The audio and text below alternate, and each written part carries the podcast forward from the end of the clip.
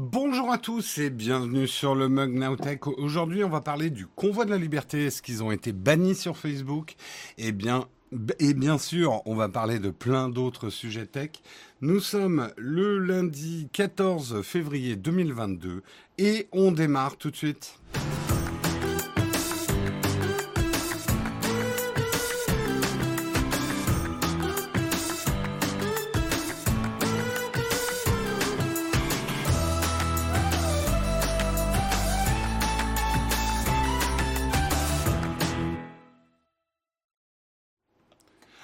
Bonjour à tous, j'espère que vous allez bien, que vous avez passé un bon week-end, que vous êtes frais, dispo, reposé et tout. Un grand merci déjà à Ilaoun euh, FR pour ton Prime, euh, également pour ton 19e mois d'abonnement, Romain 34i euh, ou L, ouais, on va dire I, 34i, pour euh, ton 11e mois d'abonnement, Multima 85 pour ton 10e mois d'abonnement. Merci à vous les contributeurs du jour. J'espère que vous allez bien passer un bon week-end. Est-ce que tout va bien? Attention au spam euh, de effectivement. Trop de chips la nuit, sans doute. Qu'est-ce qu'il raconte, Oleg? Ah oui, il y en a qui regardent les Jeux Olympiques. Ah, j'avoue que je n'ai pas regardé une seconde des Jeux Olympiques. Euh, merci Antimateur également pour ton 11e mois d'abonnement. Antimateur EDG. Merci, merci. Et merci Anyway également pour ton 7e mois d'abonnement. Merci beaucoup les contributeurs. Bon, de quoi on va parler ce matin? C'est lundi. Hein? C'est léger mais il y a du lourd. Voilà, j'en dis pas plus. On va commencer effectivement avec du lourd, puisqu'on va parler des comptes administrateurs du groupe Le Convoi de la Liberté. Ont-ils vraiment été bannis de Facebook ou pas? On va en parler. Euh, vous excitez pas. Euh, on parlera également, au sujet d'excitation, Galaxy S22 et S22 Plus. Samsung a menti. L'écran des smartphones n'est pas LTPO. Alors, Samsung, qu'est-ce qu'on nous fait? On parlera, on reviendra sur les AirTags parce que cette fois j'ai un article sur lequel m'appuyer. Je vous disais les AirTags, malgré tout le bad buzz autour des AirTags en ce moment, c'est quand même le système le plus sécurisé, euh, notamment par rapport à la concurrence. Eh bien, c'est confirmé par un article. Euh, on parlera de Lost Ark. Ceux qui ont essayé d'y jouer ce week-end, gros gros carton. On parlera des scores effectivement de Lost Ark on réexpliquera un petit peu Lost Ark à ceux qui sont euh, lost dans, dans l'arc. Euh, et pourquoi, à mon avis, ce n'est pas à comparer forcément aux dernières sorties de MMO. On parlera également de un peu de zèle dans l'éducation, quand un parent déconnecte tout un village pour empêcher ses ados d'aller sur Internet le soir. Petite histoire à faire sourire, Peut-être pas tant que ça, parce qu'il va se prendre une sérieuse amende. Nous parlerons bien évidemment euh, de notre euh, merveilleux sponsor Trade Republic. Et nous aurons ensuite une tartine, une tartine qui ne veut pas s'afficher. Donc, mystère, si. Le Seigneur des Anneaux, la série qui arrive en septembre sur Amazon. On parlera de ce qui s'est un peu passé, mince, euh, de ce qui s'est un peu passé euh, sur Twitter.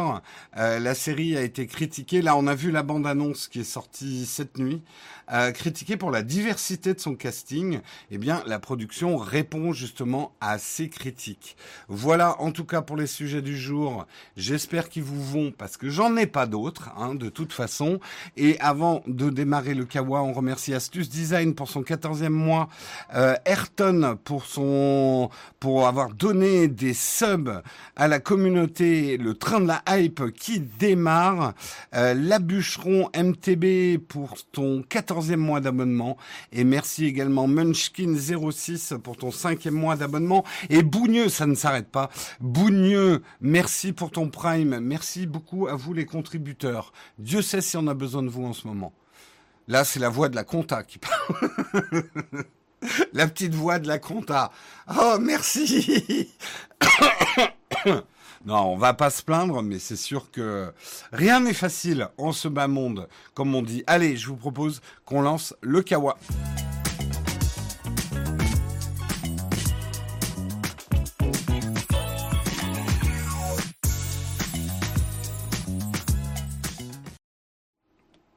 Et on va commencer par un article. Bon, article délicat, car le sujet est délicat. Je vous demande de vous modérer vous-même hein, dans les chats. On n'est pas là pour donner son opinion sur les convois de la liberté. C'est pas le propos de l'article.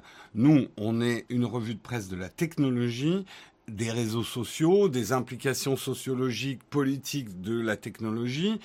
Euh, et il me paraît quand même important de parler effectivement de ce qui se passe au niveau de Facebook.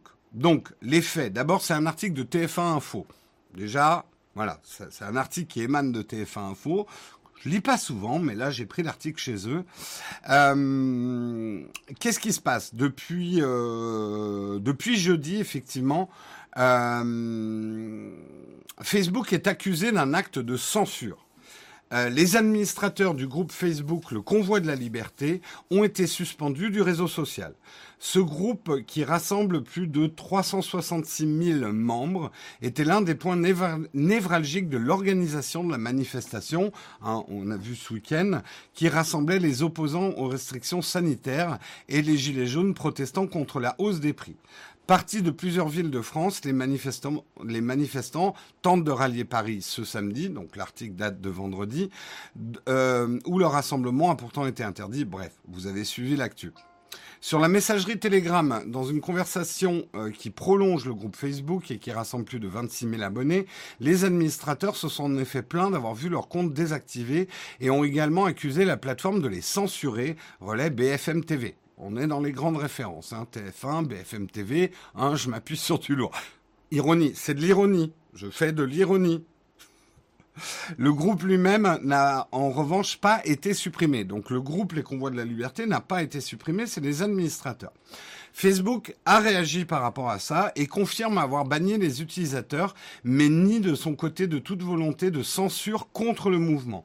En France, comme dans d'autres pays, et d'ailleurs j'ai eu la confirmation ce matin, il se passe la même chose au Canada, nous avons supprimé des groupes, des comptes personnels et des pages concernant ces mouvements de protestation pour avoir effreint plusieurs règles euh, de notre plateforme, notamment pour avoir spammé ou trompé des gens pour monétiser leurs intérêts sur ce mouvement. Euh, le réseau social, donc Facebook, leur reproche de chercher à augmenter de manière artificielle la popularité de leur contenu. Autrement dit, ils pourraient avoir tenté de générer des faux comptes ou des comptes fictifs pour augmenter leur présence sur la plateforme et ainsi créer une popularité, une, et ainsi créer une popularité artificielle pour attirer les internautes. Euh, le groupe Convoi des Libertés comptait ainsi 40 000 abonnés le 28 janvier dernier. Il aurait gagné plus de 320 000 membres en à peine deux semaines. Ce qui a mis un peu la puce à l'oreille de Facebook. Donc, euh, pour, pour euh, rétablir les choses, ce n'est pas les convois de la liberté qui ont été censurés par Facebook, mais les administrateurs et Facebook leur reprochent non pas d'avoir créé le groupe voit des libertés, mais de l'avoir gonflé artificiellement. Hein, vous savez comment ça se passe. On achète, on, se retweet, on crée des faux comptes, on achète des comptes qui retweetent derrière, etc. Et on fait gonfler en fait euh, un groupe. Moi, alors, mon témoignage perso, j'ai suivi un peu distraitement, parce que ça m'intéressait pas énormément pour être tout à fait franc. Mais ce qui m'intéressait, c'était de voir ce qui se passait sur les réseaux sociaux. Donc j'ai mis, euh, j'allais dire mon masque, oui.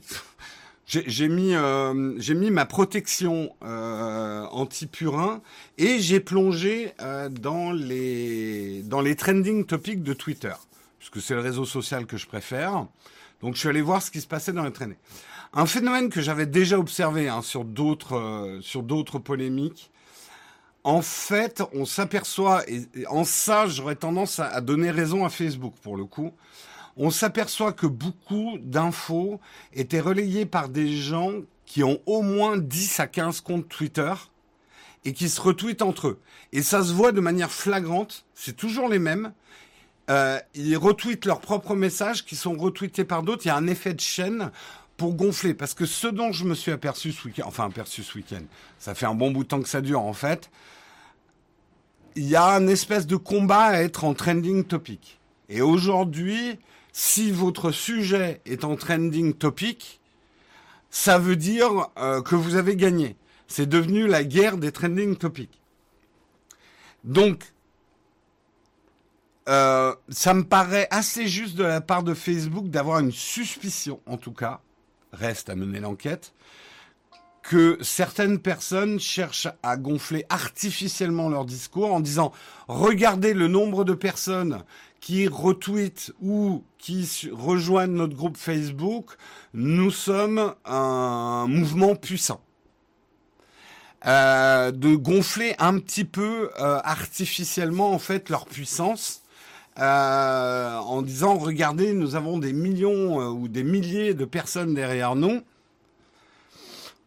en fait, ça date pas d'hier. Hein. C'est le vieux truc. Alors, le très vieux truc euh, des des grèves et des manifestations. Selon la police, ils étaient 100. Euh, selon les manifestements, euh, manifestement, euh, manifestants, ils étaient 10 000. Généralement, les deux mentent. la, la, police, la préfecture, etc. a tendance à diminuer le nombre des manifestants euh, les manifestements, manifestants ont tendance à gonfler leurs chiffres. Donc même la, la, personne qui passait, qui avait rien demandé, on a vu, si vous avez regardé les images, il n'y avait pas que des images drôles hein, ce week-end. Hein. J'essaie d'ajouter une touche de légèreté à des choses très graves qui se sont passées. On va, je vais pas rentrer là-dedans parce que c'est pas le sujet, mais j'avoue que le mec avec son bouquet de fleurs au milieu de la manif, pauvre gars, t'avais vraiment pas bien choisi ta date, quoi. Euh, je vous partage l'émoticône du train de la hype. Hop. Euh, manifestement, Jérôme n'arrive pas à dire manifestement, effectivement. Donc, euh, il faut savoir que dans les conditions d'utilisation, hein, ça, ça existe depuis le début des réseaux sociaux, vous n'avez pas le droit de vous créer plein de comptes qui se retweetent entre eux et de faire gonfler artificiellement vos chiffres. Euh, c'est considéré comme du spam, en fait. Donc là-dessus, Facebook n'a pas sorti non plus une règle de son chapeau. Euh, juste pour punir euh, les gens des convois de la liberté. Mais bon, ça sera peut-être ma seule opinion perso sur ce sujet. Je le dis tout de suite. Ce n'est pas parce que un sujet est en trending topic qu'il est important. Parfois, il y a des sujets sur du pain grillé qui a été en trending topic ou du caca de pigeon. Je veux dire, ce que je veux dire, de, manière plus apaisée, euh, il faut pas croire non plus parce que quelque chose buzz que c'est l'opinion majoritaire. Euh, justement, les réseaux sociaux, et je vous en ai suffisamment parlé, euh, engendrent ce phénomène qu'un groupe de personnes non majoritaires peut rendre un message très majoritaire en tout cas le faire monter très haut, mais ça ne veut absolument pas dire que ce message est représentatif. Au même titre qu'on dit Paris n'est pas la France, j'ai envie de dire Facebook et Twitter ne sont pas l'opinion. C'est important à comprendre en cette période d'élection. Moi, je ne vais pas faire mes opinions politiques en regardant les trending topics de Twitter. Hein. Comment tu oses dénigrer le pain grillé? Non, mais c'est clair. Si on n'a pas le droit, pourquoi ils laissent faire? Bah justement, là, ils laissent pas faire, puisqu'ils ont bloqué les comptes d'administration. Hein. Wow, wow, wow, wow, attention à ce qu'on dit sur le pain grillé, ouais. Tout à fait. Euh... Je regarde un peu vos réactions.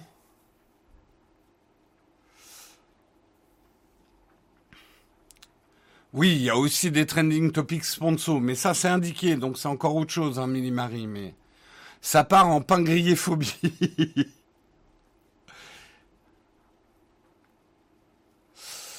voilà, en tout cas, euh, en tout cas, d'après les articles, d'après ce que je lis, je ne pense pas que le convoi de la liberté, les groupes du convoi de la liberté soient censurés.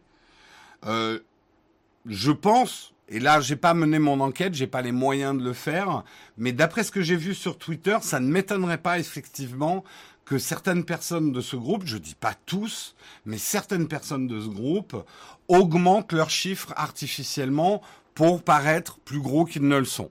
Voilà. Et effectivement, un groupe qui passe de 40 000 abonnés et qui gagne 230 000 abonnés en moins de deux semaines, ça peut arriver. Sur une tendance lourde, ça peut arriver. Donc, je dirais, bénéfice du doute. Là, il va falloir que Facebook aligne peut-être des preuves.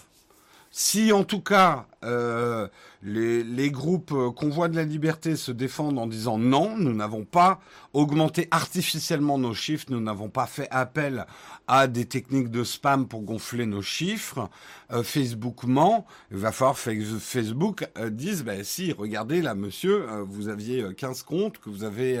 Enfin voilà, Ouh là là, non, David, alors là, on part pas dans des polémiques comme ça. Les biscottes restent du pain grillé deux fois.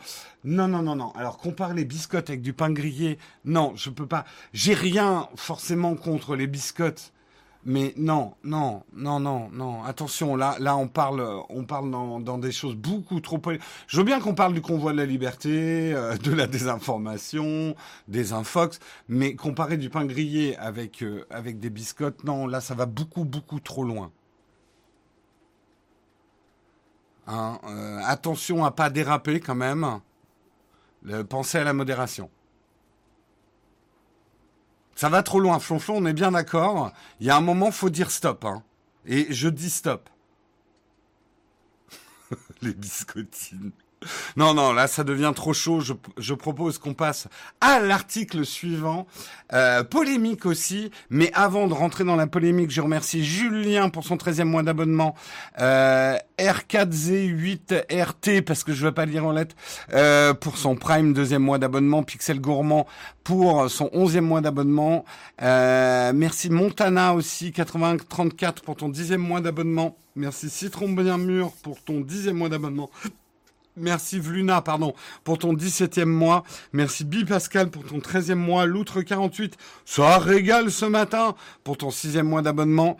Pigaf, 17e mois d'abonnement. Bougneux pour son Prime. Merci à vous les contributeurs du matin.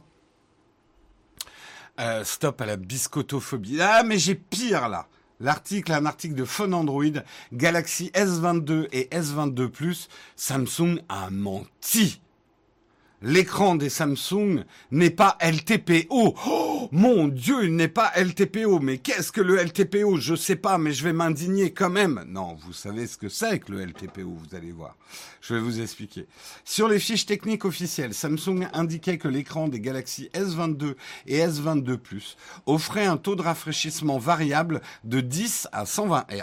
Vous savez, ce fameux truc que notamment Apple s'était targué de dire ouais on a un truc super. Ouais c'est pas toi qui l'as fait mais rentrons pas dans cette polémique non plus. Euh, nous non seulement on fait des écrans 120 Hz mais ils peuvent descendre jusqu'à 10 Hz pour économiser la batterie. Ok? Eh bien Samsung a dit que le S22 et le S22 Plus le faisaient aussi. Ce qui indique que c'est ce qu'on appelle une dalle LTPO oxyde polycristallin à basse température comme vous le savez tous hein, l'oxyde polycristallin à basse température. On en mange tous au petit déjeuner avec nos biscottes. Avec la oh, mon Dieu, j'ai reparlé de biscottes. Avec la, la, dalle LTPO, un écran peut faire varier dynamiquement sa fréquence selon le contenu affiché, permettant ainsi d'importantes économies d'énergie. On retrouve cette technologie sur la plupart des smartphones haut de gamme, notamment les OnePlus 9 Pro, OnePlus 10 Pro, le Oppo Find X Pro, le Galaxy S21 Ultra, le Galaxy S22 Ultra, euh, les iPhone 13 Pro ou encore le Pixel 6 Pro. Donc eux ont des LTPO. Contacté à ce sujet, Ross Young, PDG de Display Supply Chain Consultant, affirme lui que l'écran des Galaxy S22, attention, on parle du Galaxy S22, S22 Plus, on parle pas du Ultra, hein, euh, utilisait pas des dalles LTPO, mais une dalle LTPS. Le problème, c'est qu'une dalle LTPS à ce jour est incapable de diminuer son taux de rafraîchissement en dessous de 48 Hz, car cela poserait de gros problèmes de scintillement. Face à la colère des internautes sur les réseaux sociaux, je vous ai fait la colère des internautes sur les réseaux sociaux, euh, Samsung a finalement officiellement annoncé que ces Galaxy S22, S22 Plus n'étaient pas compatibles avec la technologie LTPO. Le fabricant coréen a par conséquent apporté des modifications à sa fiche technique. Là, ça devient grave. Ça veut dire qu'ils avaient trafiqué leur fiche technique. Celle-ci spécifie désormais que l'écran propose une fréquence de 48 à 120 Hz plutôt que de 10 Hz à 120 Hz. En quoi c'est important? Eh ben, c'est important pour la batterie, parce que le S22, S22+, comme on vous avait dit avec Guillaume, il a une batterie plus petite que les S21 et S21+, de l'année dernière. Et il n'a pas un écran LTPO, mais LTPS. Donc, après, reste à voir comment Samsung a optimisé le logiciel, mais on peut craindre un petit peu sur la batterie, euh, sur la batterie. Mais c'est quand même assez grave. Bon, après, on va pas leur mettre la, tête dans le caca. Euh, c'est un petit peu grave quand même d'avoir sur la fiche technique au moment de la sortie essayer d'induire en erreur les gens en disant que le S22 et le S22 Plus avaient un écran euh, avec la même technologie que le S22 Ultra. Euh, c'est pas, on va pas leur lancer euh, des tomates pourries ad vitam aeternam, mais c'est pas une bonne pratique de faire ça. C'est monnaie relativement courante, hein. c'est mensonges, disons hein, le mot comme il est, hein, les mensonges de certains constructeurs par rapport à leur appareil ou des capacités, des photos ou de montrer des photos qui ne sont pas prises par leur appareil. Hein, je vais pas rappeler ces histoires-là. Le truc, c'est que euh, et Marcus Brownlee l'a dit aussi, c'est bizarre, ils veulent pas me faire trop tester le S22, S22 c'est vrai qu'un testeur tech, nous, on verrait ce genre de choses assez rapidement. Alors, nous, on l'a pas vu avec Guillaume. Comme on vous a dit dans la vidéo qu'on a faite, euh, qui est sortie euh, vendredi, nous, on les a eu en main quelques minutes. Donc, non, on n'a pas, euh, on n'a pas vidé les batteries, on n'a pas fait ce genre de test. C'était juste une prise en main. Mais, voilà, si vous aviez l'intention d'acheter un S22 Plus ou un S22, ça vaut peut-être le coup d'attendre des vrais tests de batterie euh, pour voir s'il y a un problème ou pas, quoi. Euh, il y a, oui, une tromperie sur la marchandise, disons-le. Hein. Le S21, c'était du LTPS. Oui, mais il l'avait dit. Là, comme la mode est vraiment LTPO, aux écrans qui s'adaptent et qui descendent jusqu'à euh, jusqu'à 10 Hz pour économiser un maximum de batterie. Beaucoup de gens s'étaient moqués d'Apple quand Apple avait sorti euh, allez 4 ans non allez allez 2 ans après tout le monde quand Apple avec l'iPhone 13 Pro s'est mis aux écrans 120 Hz, tout le monde a dit tout le monde fait du 120 Hz depuis longtemps, Apple, vous êtes des bouffons. Sauf que Apple n'a pas vraiment mis en avant qu'ils faisaient du 120 Hz. Ils ont plutôt mis en avant que leur, euh, leur écran pouvait descendre très bas en Hertz pour économiser la batterie. Re-regardez la présentation des 13 Pro, nous on l'avait noté. Ils étaient plutôt fiers de ça plutôt que de monter jusqu'à 120 Hz. Donc un écran vraiment adaptatif sur une grande euh, une grande variété de consommations différentes. Preuve que cette technologie est quand même importante. Donc euh, voilà, je ne veux pas vous donner un mauvais conseil non plus. Un mauvais conseil, ça serait de vous dire Bon, c'est pas très grave, parce que c'est quand même assez grave de mentir sur une spécification technique qui implique la durée de vie d'une batterie dans la journée. Oui, ils ont mis de la recharge rapide, mais elle est pas si rapide que ça quand même. Hein. On a, euh, ils l'ont mis que sur le S22+, on l'a pas sur le S22. On a du 40, 45 euh, watts. C'est pas non plus comme du 67 watts qu'on peut avoir euh, sur des Xiaomi. Euh, et en plus, ils l'ont pas mis sur le S22, qui lui se charge à, à 25 watts. Donc ça veut dire que si vous avez quand même une batterie qui draine assez rapidement et qui se recharge pas hyper rapidement, ça sera pas très confortable à utiliser. Alors, Wendigo, moi j'avoue que j'ai pas encore regardé les tests. J'essaye de rester vierge pour l'instant. Sachant que nous, on les a pas reçus, hein, les S22, S22 Plus, euh, ni Ultra. Euh, Samsung nous a rien envoyé à nous pour l'instant. Ils ont envoyé à d'autres youtubeurs, mais nous, on n'a rien. Donc on n'a pas pu faire nos tests maison. Mais d'après les premiers tests, tu dis qu'ils sont plus autonomes, les S22, S22 Plus. Ça veut bien dire qu'au niveau logiciel, ils sont peut-être arrivés à optimiser les choses. Hein. C'est peut-être la pénurie des composants, effectivement, hein, qui a fait ça. Oui, Nazrael, on a fait deux vidéos sur les Fairphone sur la chaîne principale. Tu peux aller les regarder si tu veux.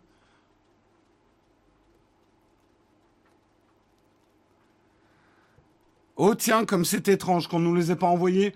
Oui et non, on n'est généralement pas servi les premiers hein, chez Naotech. Nous ne sommes pas assez malléables, vous le savez bien. en tout cas, c'est ce qui se dit de nous. Il y a carrément des marques maintenant qui veulent plus du tout nous envoyer de produits. Je ne dirai pas lesquelles, mais ça y est, c'est officiel. Certaines marques ne veulent plus du tout nous envoyer de produits. Et pas celles que vous croyez. Mais on les aura quand même dans six mois.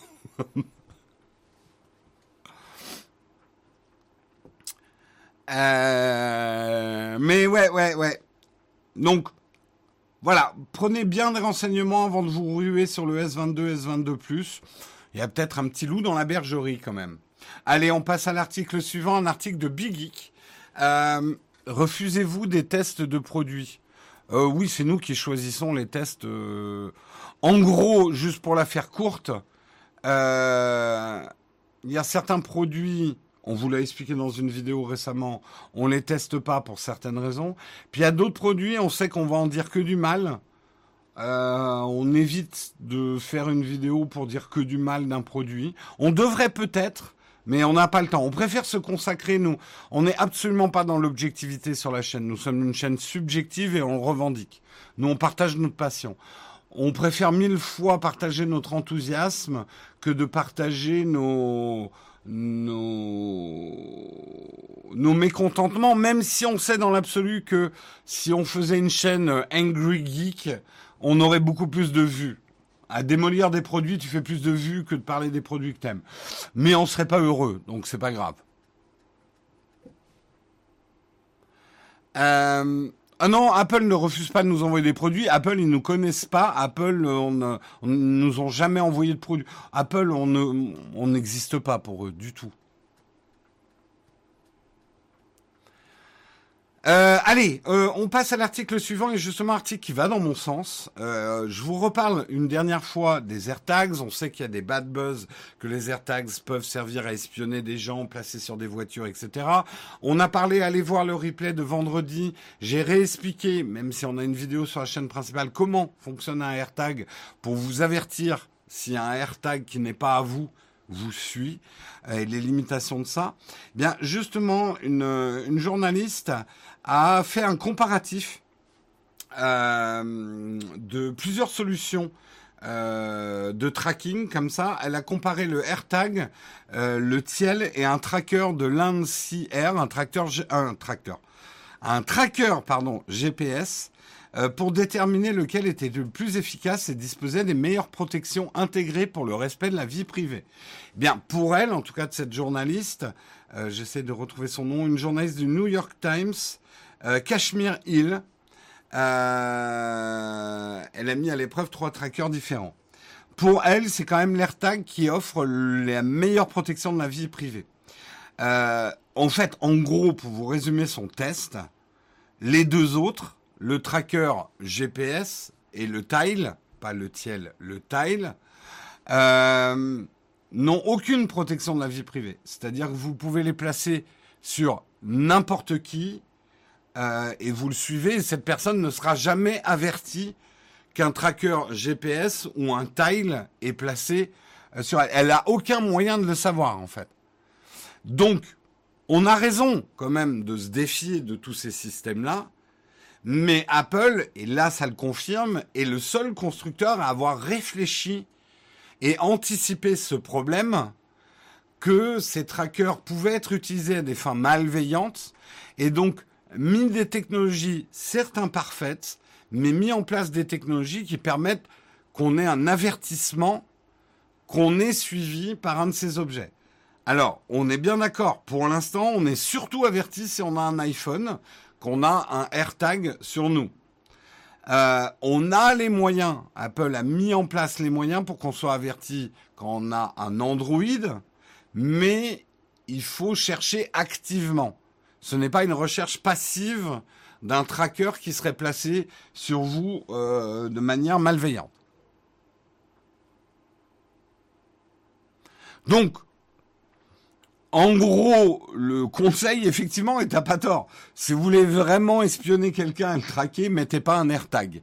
AirTag n'est pas le bon choix. Alors, je suis assez d'accord avec toi, Distinct. Je ne veux pas non plus faire de la gloriole pour Apple en disant eux au moins ils ont réfléchi.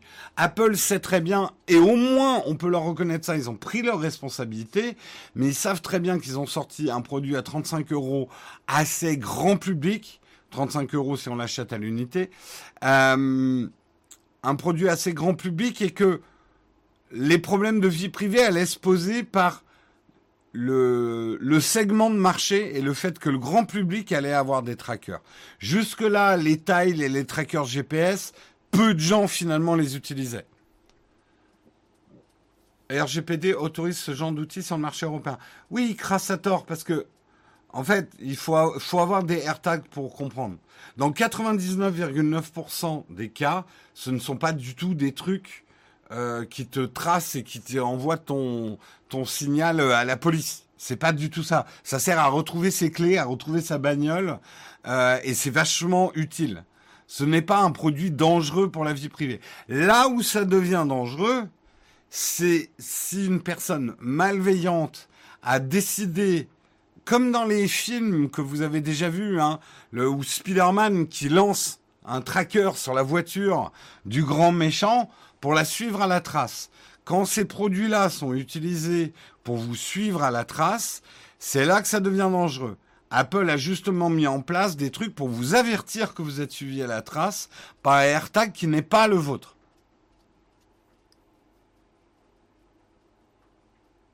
Alors, si quelqu'un essaie de te suivre avec un AirTag et qu'on a un iPhone, t'as pas d'avertissement.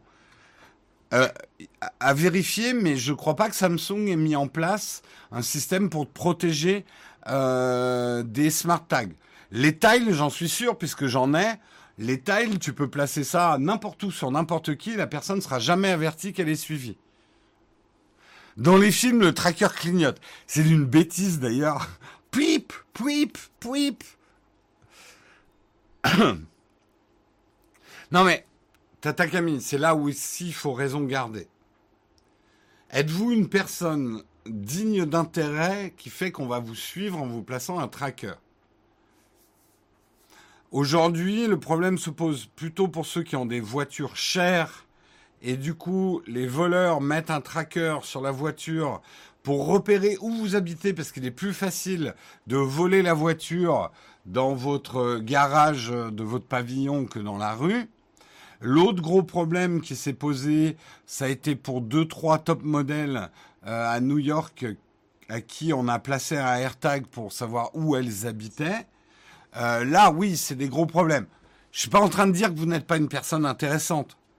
Juste en train de vous dire, est-ce que, alors, si vous avez une voiture de sport, oui, il faut faire attention. Euh, ou une voiture. de toute façon, si vous avez une voiture chère, vous devez faire attention. Euh, mais dans ce genre de truc, il faut pas partir non plus en, paranoïa dans le sens où, tu sais, c'est comme euh, nos données personnelles. Vos données à vous, même mes données à moi. Alors, voyez, moi, c'est un petit peu différent. Je suis une personne, à mon petit niveau, une personne publique. J'ai des informations qui pourraient éventuellement se retourner contre moi parce que je suis public.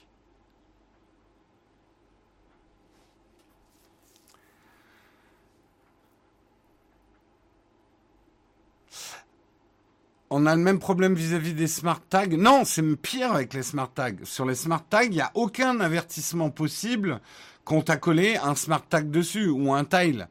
Alors que sur un AirTag, si, il y a un signal.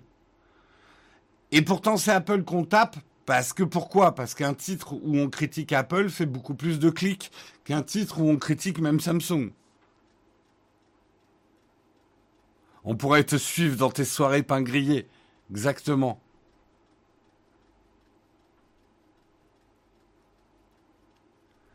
Euh,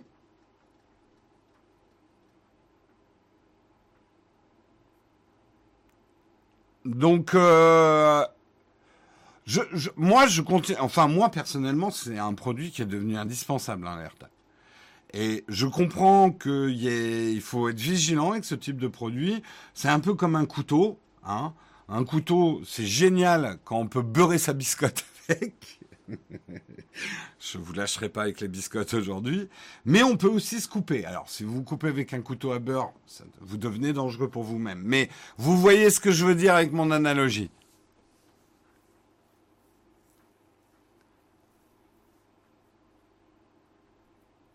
Si tu manges une biscotte, ça peut se retourner contre toi, carrément. C'est dangereux les biscottes, ça peut être tranchant dans la gorge. Beaucoup plus qu'un couteau, beaucoup plus qu'on ne le croit. La cage aux folles avec la fameuse scène des biscottes, tout à fait.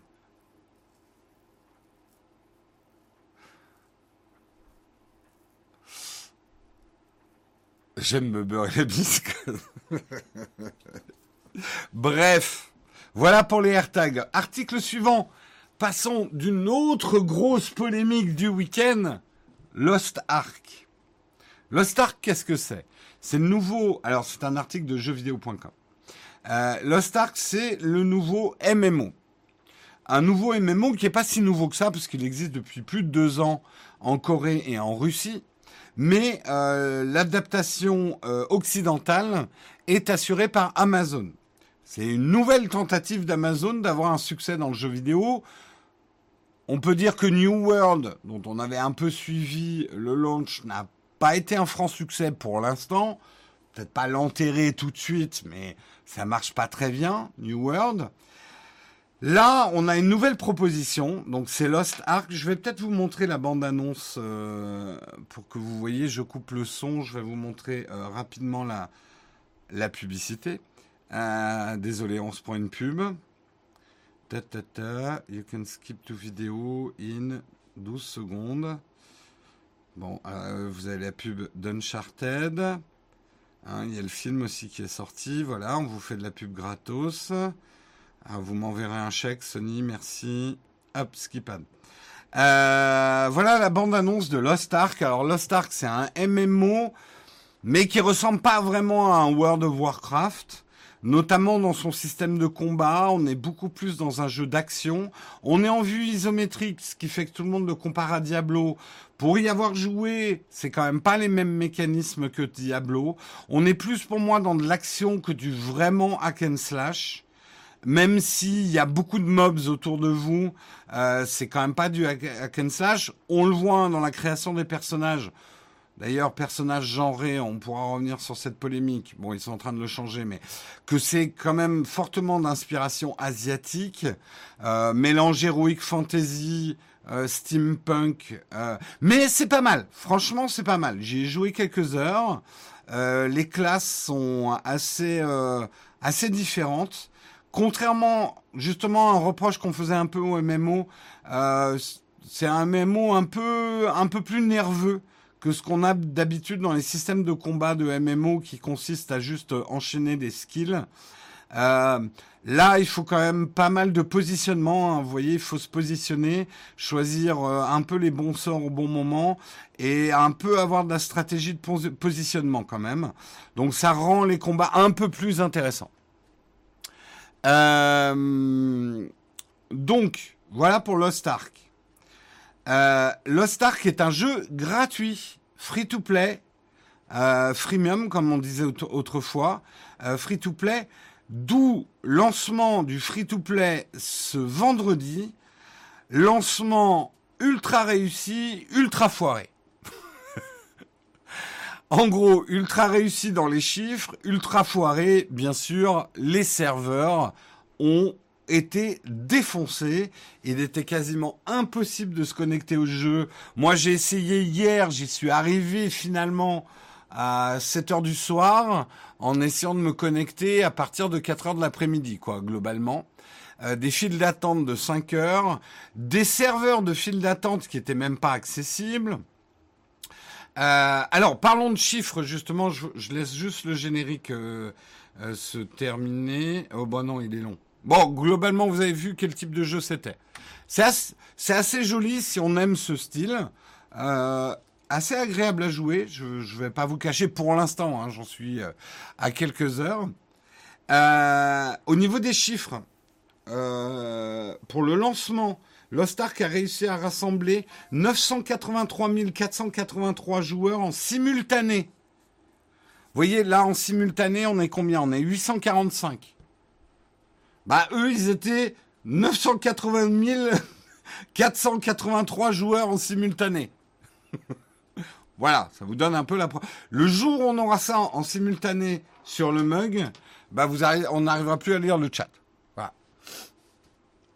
Alors, euh, ce qui a permis de dépasser le record du lancement de New World, qui lui avait fait 913 483 personnes. On pourrait dire, ok, mais bon, le jeu est gratuit, ça change la donne, New World n'était pas gratuit. Euh, mais par contre, de manière plus globale, Lost Ark peut se targuer d'être déjà à la quatrième place d'un classement privilégié, celui des jeux ayant rassemblé le plus de joueurs simultanément sur Steam. On le trouve derrière Dota, 1,29 million de joueurs. Counter-Strike Global Offensive, 1,3 million. Et euh, sur la première marche du podium, loin devant PUBG Battleground et son pic titanesque de 3,23 millions de personnes. PUBG, il est, il est, il est hors écran. Euh, les scores de Lost Ark ont largement suffi à mettre à mal leur propre serveur avec des fermetures inopinées, des bugs et quelques autres surprises regrettables. Alors, pourquoi les MMO, ça foire toujours au lancement? Et là, on pourrait se dire, merde, Amazon, ils ont quand même des serveurs. Comment ça se fait qu'ils se soient fait déborder? Je sais pas. J'ai pas la réponse. Euh, oui, oui, puis BG, ça existe encore et ça cartonne encore sur Note. Euh, de ce que je sais, pour avoir joué quand même très longtemps World of Warcraft, avoir joué à des MMO avant World of Warcraft, quand euh, je peux vous dire que les serveurs c'était quand même quelque chose hein, sur Ashron Call ou même moi j'ai joué à Ultima Online les serveurs, c'était des couscoussières. Hein. Euh, c'était quelque chose. C'était de l'artisanat, on va dire. Comment ça se fait? Et chaque fois qu'un MMO se lance, on entend toujours la même chose. Mais comment ça se fait qu'ils n'aient pas pu anticiper? C'est compliqué d'anticiper. Le problème d'un MMO, vous pouvez prévoir 20 millions de serveurs. Aujourd'hui, la technologie ne permet pas de très rapidement déployer plein de serveurs et ensuite de les rétrécir. Parce que pourquoi? Qu'est-ce qui se passe? Au lancement d'un MMO, tout le monde veut y jouer pour voir si ça vaut le coup. Et après, n'importe quel MMO, il y a une phase d'abandon. Il y a des gens qui euh, finalement n'y jouent pas. Et du coup, vous vous retrouvez avec des serveurs complètement vides. Et si vous avez joué au MMO, s'il n'y a personne sur votre serveur, ben vous aimez pas le jeu et vous le quittez. Aujourd'hui, il n'existe pas une technologie qui permet de réduire très rapidement plein de serveurs qu'on aurait ouverts et sur lesquels les gens ont créé des personnages. En tout cas, pour ce type de MMO. Je sais qu'il existe des MMO où tous les serveurs sont connectés entre eux. Manifestement, pour ce type de, de MMO, on va dire instancié, donc, vous créez votre personnage sur un serveur. Vous ne pouvez pas, en tout cas au début du jeu, faire migrer votre personnage sur un autre serveur. Oui, mais les fusions de serveurs sur nous, ça se fait pas comme ça. Tu vois? Et le problème, c'est que l'intérêt des joueurs peut tomber en une soirée. Si une semaine après le lancement du jeu, ton serveur, il y a 10% des gens qui s'étaient inscrits au début, euh, tu vas avoir un problème et le 10% qui reste va vouloir abandonner le jeu. Je pense, justement, je me dis quand même, ces gens-là sont pas des teubés, quoi. Euh, ils en ont lancé des MMO. Ils savent ce que c'est que des serveurs et que ça doit être un problème euh, très complexe d'anticiper combien de personnes vont vouloir tester, d'anticiper combien de personnes vont l'abandonner pour trouver la, euh, la scalabilité des serveurs optimum. N'oubliez pas que tout ça aussi, c'est énormément de frais aussi. Amazon, soyez-vous.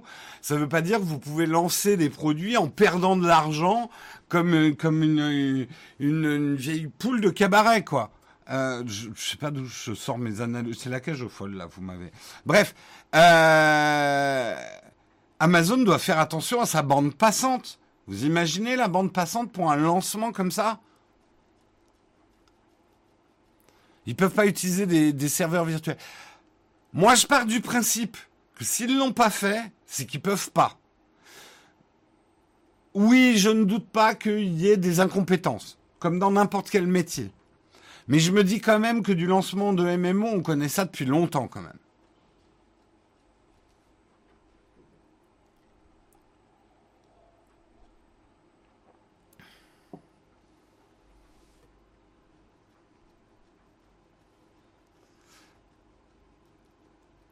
Euh, un serveur dans ce contexte, c'est juste un.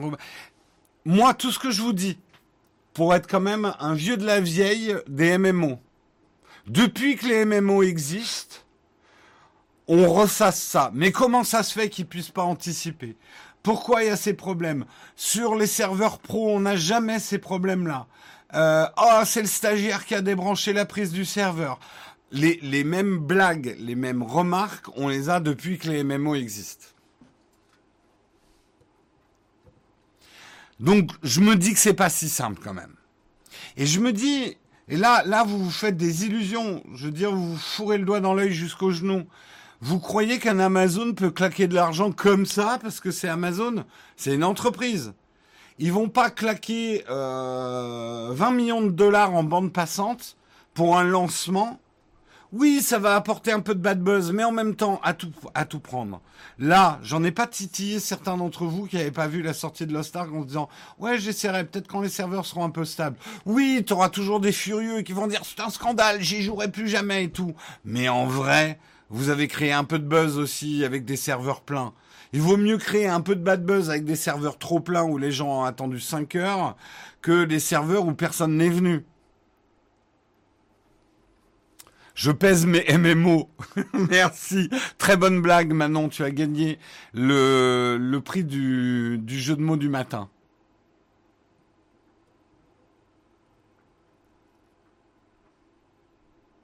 Oui, moi je me souviens, World of Warcraft, les problèmes de, de serveurs. Et alors les cris d'hystérie, mais moi le premier, j'étais tellement addict à ce jeu que les soirs de maintenance, mais euh, j'étais un poisson hors du bocal, quoi. Et s'il y avait du retard dans la maintenance, j'étais là, mais mais c'est pas vrai. Et en plus, à l'époque, on avait la menace de pouvoir arrêter notre abonnement. Le nombre de fois qu'on a menacé qu'on allait arrêter notre abonnement, on n'a pas tenu longtemps. Hein. Patch day, no play. Patch day, euh, moi, c'était course, euh, course au franc prix. Sans les patch day. Course du mois au franc prix à, acheter des produits qui pouvaient être mangés pendant les vols de griffons. ah là là. Merci beaucoup de Nexus 7. Est-ce qu'il y a des gens que j'ai pas remerciés là dans les dans les contributeurs du matin? Merci Manon également pour ton 16e mois. Merci de Nexus pour ton 1 mois. Euh, merci à Bourzouf également 14e mois d'abonnement. Merci beaucoup à vous les contributeurs. Euh,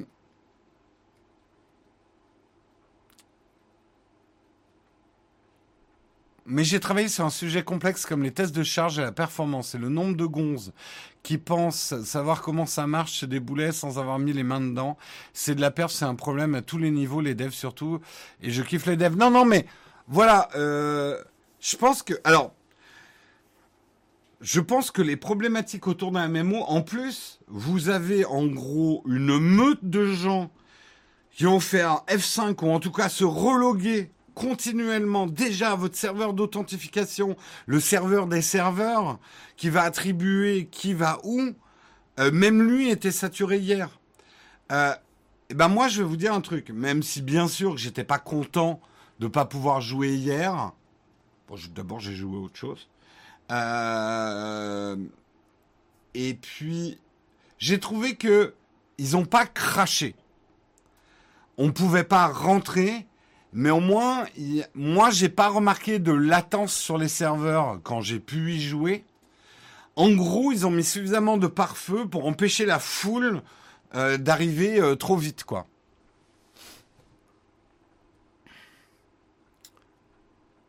Euh, Hier, je me suis coupé à 13h, j'ai eu de la chance, tout marchait bien. C'est pas bête, tu vois, les heures de déjeuner, le soir. Là, c'était le week-end, week-end de lancement. Si le jeu continue à avoir des problèmes dans deux semaines, oui, on pourra dire là, il y a un gros... Enfin, ils ont un problème quand même. Ils ont mal, euh, mal anticipé les choses.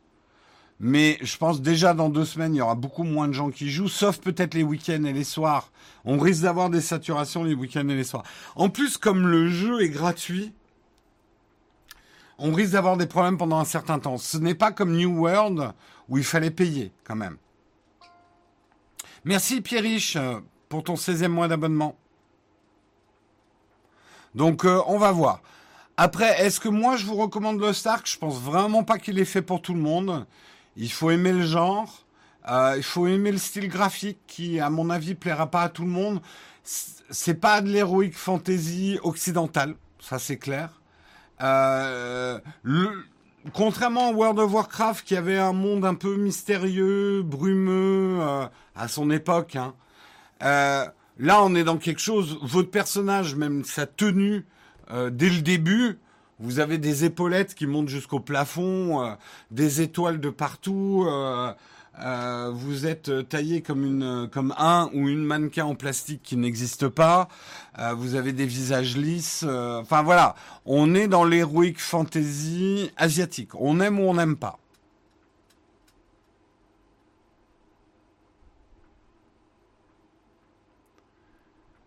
Oui, après le jeu est quand même assez solide. Hein. Il existe euh, en Corée et en Russie depuis deux ans. Je sais pas s'il est en Chine. Hein. Oui, en gros, de toute façon, vous n'avez rien à perdre à l'essayer, c'est gratuit. Alors attention, c'est gratuit. Hein vous suivez bien les guillemets que je suis en train de faire avec les, les doigts. Vous savez comment se finance ce type de jeu. Hein en vous vendant des objets cosmétiques et là, j'ai commencé à voir. Alors, il n'est pas free to win, à mon, avis, mais vous avez quand même une manière de doubler vos points d'expérience en vous payant des trucs. Donc, vous aurez des facilités à leveler en payant quand même. Donc, soit vous avez du temps, soit vous avez des sous.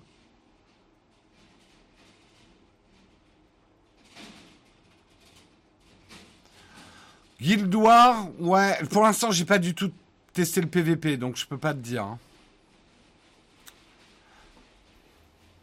Quand c'est gratuit, c'est toi le produit. Non, pour le coup, là, le proverbe ne marche pas.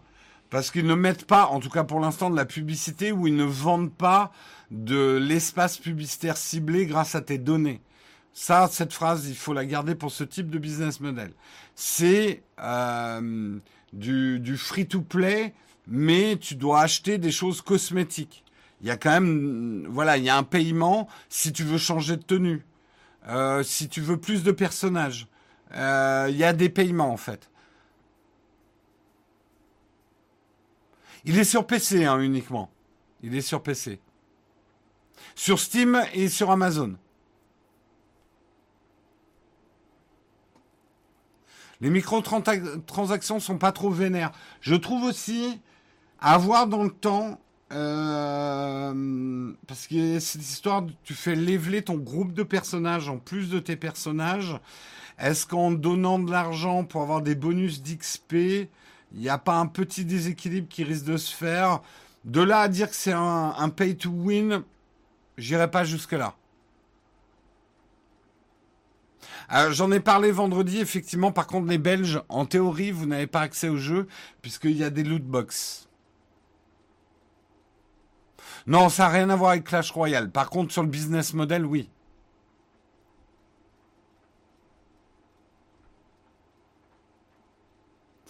Voilà, voilà. Euh, allez, on continue et on fait le dernier article. Quand un parent déconnecte tout un village pour empêcher ses ados d'aller sur Internet le soir, un article de Numérama, une histoire à sourire, mais un peu extrême quand même.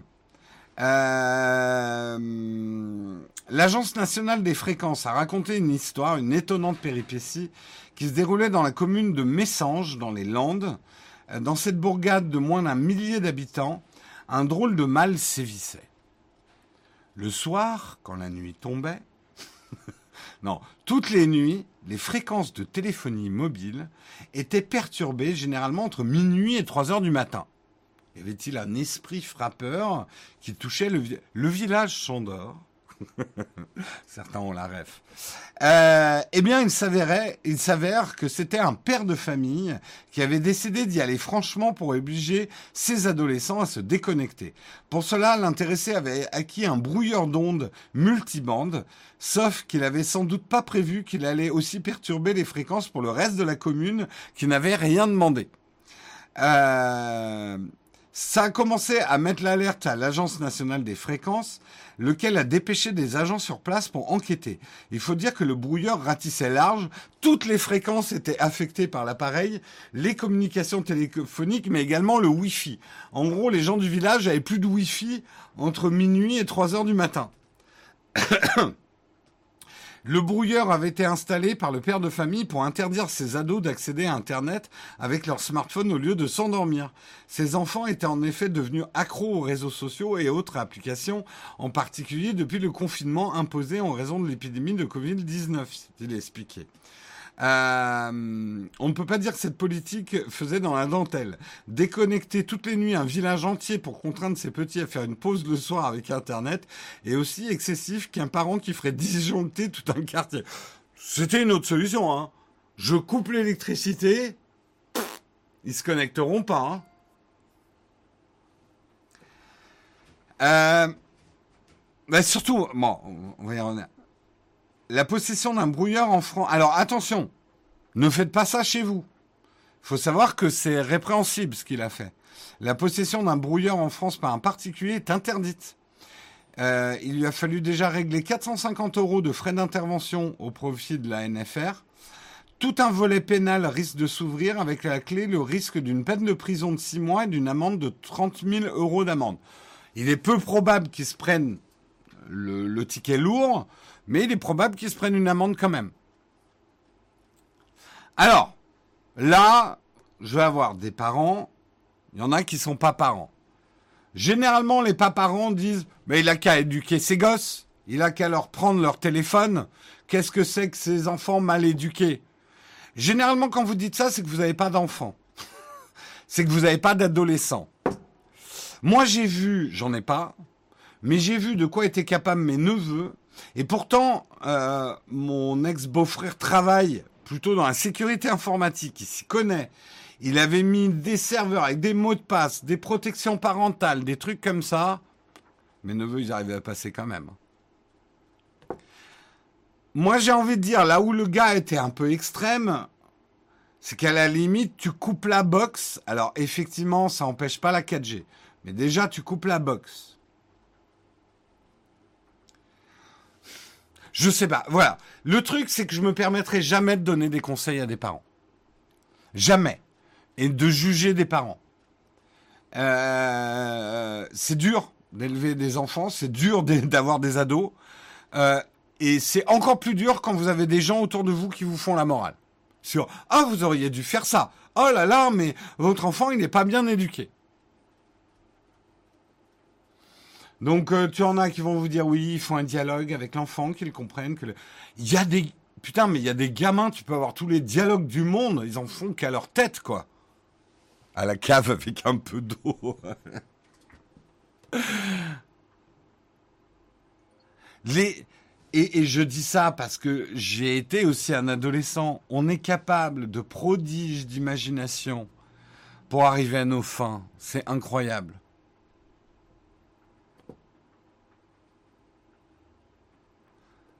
Mais tu peux leur confisquer tous les portables du monde. Ils savent en planquer aussi. Bon, mes parents ne doivent pas écouter cette émission, mais ils me confisquaient ma console de jeu. mes mini consoles de jeu, parce que je jouais trop tard. J'en avais d'autres qui étaient planquées. Et me demandez pas comment je m'étais procuré d'autres consoles de jeu. Voilà. À l'époque, on n'avait pas de portable, mais je peux vous garantir que je trouvais les moyens de pas dormir la nuit, hein, quand même. Hein.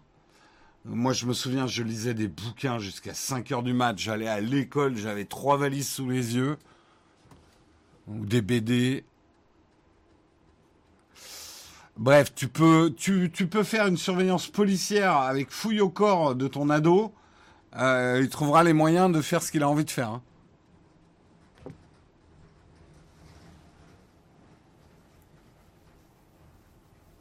Donc euh, c'est pas facile. Voilà, c'est tout ce que j'ai envie de dire et c'est mon mot euh, de, compassion et d'encouragement à tous les parents qui nous écoutent. C'est pas facile d'avoir des enfants et d'éduquer des enfants. Et c'est ainsi que Jérôme a, euh, connu Fondation. Ouais, clairement. Ouais. J'avais un nombre de. Mais, alors, mes parents essaient de me confisquer mes lampes de poche. Jusqu'au moment où ils se sont dit, il est tellement con qu'il va nous allumer une bougie sous les draps, ce con-là. ce que j'ai jamais fait. hein. J'étais con, mais pas à ce point-là.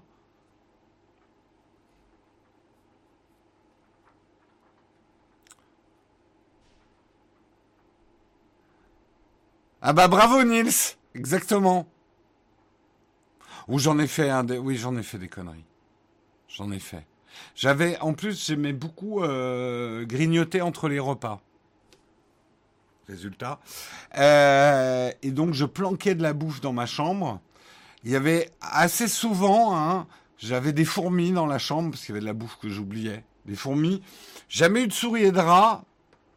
Mais euh, parce que ma mère veillait de temps en temps, c'était le passage au karcher de la chambre.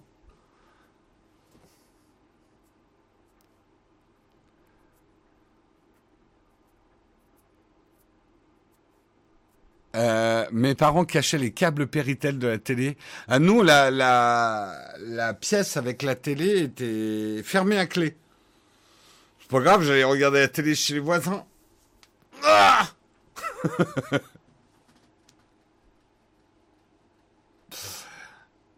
Moi, je cachais du saucisson dans mon placard. J'avais un peu une tendance caradoc, ouais. Alors, pour ma défense, mes parents avaient de fortes tendances macro-bio. Ça a été une des souffrances de mon enfance, c'est qu'on mangeait beaucoup de trucs bons pour la santé, mais pas très bons pour la bouche. Donc j'allais euh, m'acheter de, de la junk food. Je cachais mes biscottes.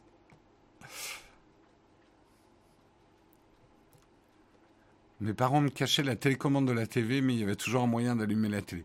Oui, on trouvait toujours des moyens de faire les trucs, quoi. Mais la prise Péritel, ouais, non, moi j'avais pas de. Ah, mes parents, euh, ils m'avaient acheté un Vtrex quand j'étais euh, gamin, pour justement pas que j'ai une console sur la télé et euh, la Vtrex euh, dans le placard, quoi. Ah, Puisqu'on en est aux histoires, moi, alors, Le Seigneur des Anneaux un, livre pour beaucoup d'entre nous, en tout cas de ma génération, un livre fondamental. Moi, j'ai un, en fait, j'ai lu Le Seigneur des Anneaux. J'ai eu une maladie relativement grave. En tout cas, j'ai été euh, vraiment cloué au lit pendant 15 jours euh, à être très très malade.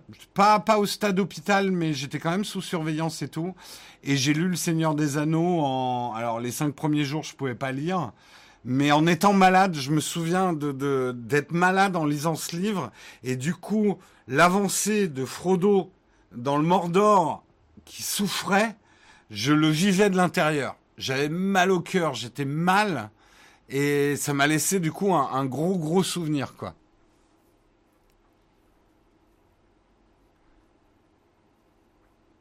Ma mère me supprimait l'antenne, la fourchette était la meilleure amie pour longtemps. Ouais, ouais, j'ai vraiment vécu euh, le, le côté lourd et pesant de l'avancée de Frodo dans le Mordor, quoi. Frodo, Frodon, j'ai lu en anglais.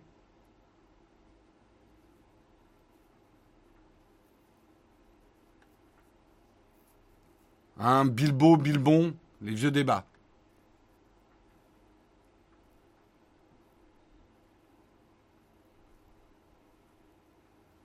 Euh, ouais, ouais, moi j'ai lu Le Seigneur des Anneaux en anglais, moi, et le, The Hobbit aussi.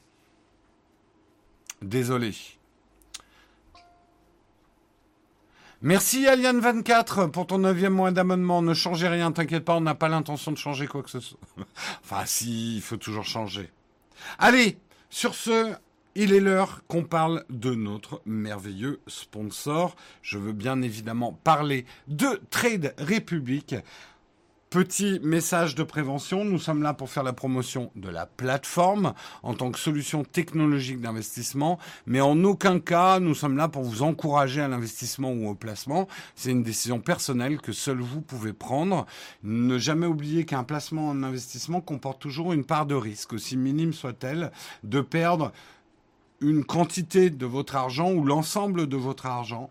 Donc c'est quelque chose auquel il faut réfléchir avant de placer ou d'investir de l'argent. Le placement, l'investissement, ce n'est pas de l'épargne, ce n'est pas la même chose.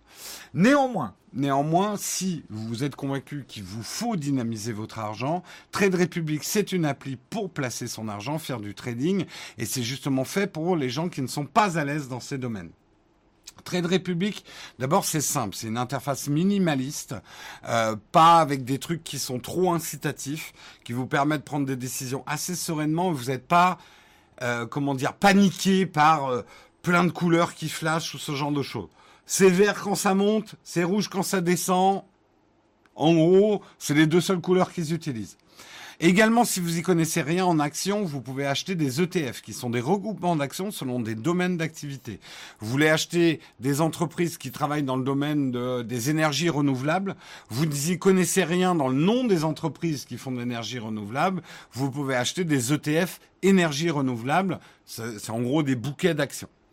Euh, pour vous inscrire, c'est également très simple. Il vous suffit d'une pièce d'identité et d'un RIB. Trade Republic également, c'est transparent. Vous avez aussi, si vraiment vous voulez minimiser au maximum les risques d'investissement, vous avez ce qu'on appelle des plans d'investissement programmés. Je vous invite à aller voir ce que c'est euh, pour comprendre comment ça marche.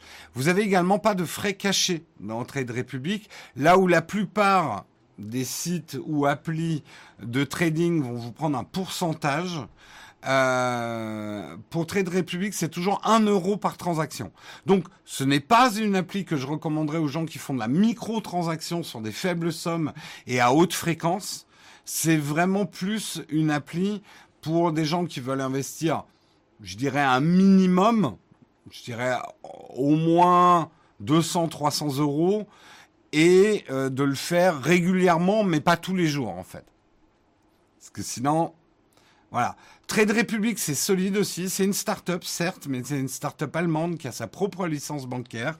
Ils sont soutenus par Solaris Bank et vos dépôts sont garantis jusqu'à 100 000 euros, justement, grâce à Solaris Bank. Euh, en cadeau, si vous ouvrez un compte Trade Republic aujourd'hui, vous recevrez gratuitement une action. Cette valeur d'action, elle est aléatoire de l'action que vous allez gagner, mais ça peut monter jusqu'à 200 euros. Donc si c'est votre jour de chance, vous pourrez peut-être gagner une action qui vaudra 200 euros le jour où vous inscrivez, mais peut-être qu'elle vaudra 9 euros. Hein. De toute façon, les actions, ça monte, ça descend. Mais je crois que certains ont, gagné une action Apple euh, l'autre jour. Euh, en s'inscrivant sur Trade Republic. Ça ne veut pas dire que vous gagnerez toujours une action Apple. Hein. Ils tirent ça au sort euh, chez euh, Trade Republic, des actions qu'ils font gagner. En tout cas, si vous voulez en profiter, eh ben, le lien est dans le chat. Nous, on remercie Trade Republic de, de nous permettre de vous proposer cette émission en toute indépendance. on va passer tout de suite à la tartine.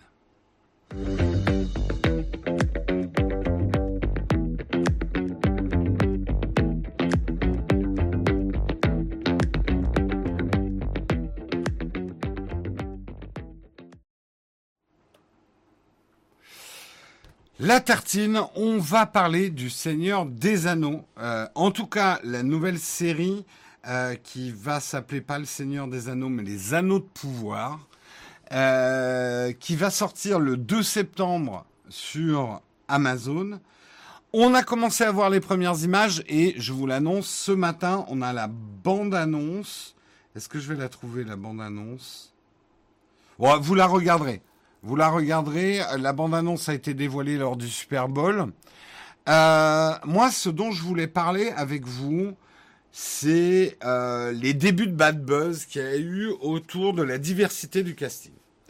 En gros, euh, si vous voyez ces images, certains ont été un petit peu choqués qu'il y ait des elfes noirs, de la diversité, voilà, dans les représentations des, des personnages ce qui ne correspondait pas. Alors attention, on est allé un peu vite en, à mon avis, en taxant certaines personnes de racisme.